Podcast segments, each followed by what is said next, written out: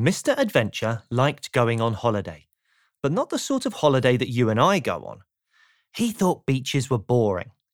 He wanted the thrill and excitement of an adventure holiday. He liked to go to places that would make your hair stand on end. Mr. Adventure went on holiday exploring remote frozen lands, epic expeditions across the white wilderness. He went on holiday diving in the deepest oceans, discovering sunken wrecks. He went on holiday trekking through far flung tropical jungles, sleeping under the stars with one eye open on the jungle creatures. However, this year, Mr. Adventure had a problem. He did not have enough money to go on one of his wild adventures. To go on a new adventure, he would need to get a job. And so that's what he did. He got a job as a postman. But being Mr. Adventure, he found posting letters into letterboxes rather boring. So, to make it more interesting, he took his mountaineering gear to work with him and climbed the wall of each house and posted the letters down the chimney. This certainly made delivering letters more interesting.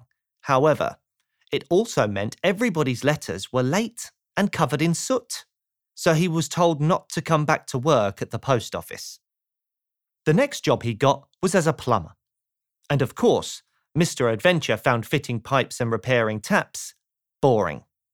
To make it more exciting, Mr. Adventure took his canoe to work when he went to fix a leak. This definitely made plumbing more exciting, but it also made people's houses wetter.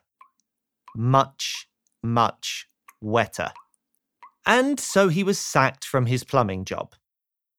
And it turned out that wearing skis to his building job was also not a very good idea. Things were not going well. Mr. Adventure had not saved a penny.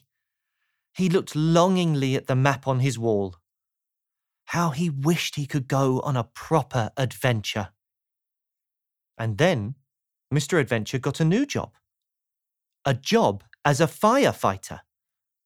A firefighter called to emergencies. Emergencies like climbing a very tall tree to save a cat. This was not boring. The next day, he had to break down a door with an axe. This was definitely not boring. And the next day, he had to put out a fire in a burning house. Mr. Adventure had found a job that he liked a job that suited him down to the ground and right up to the top of the ladder. In no time at all, Mr. Adventure had saved enough money to go on holiday. Enough money to go to the wildest, remotest, most dangerous place you could think of in the whole wide world. So, where did Mr. Adventure go? Why, he stayed at home. Being a fireman was a much greater adventure.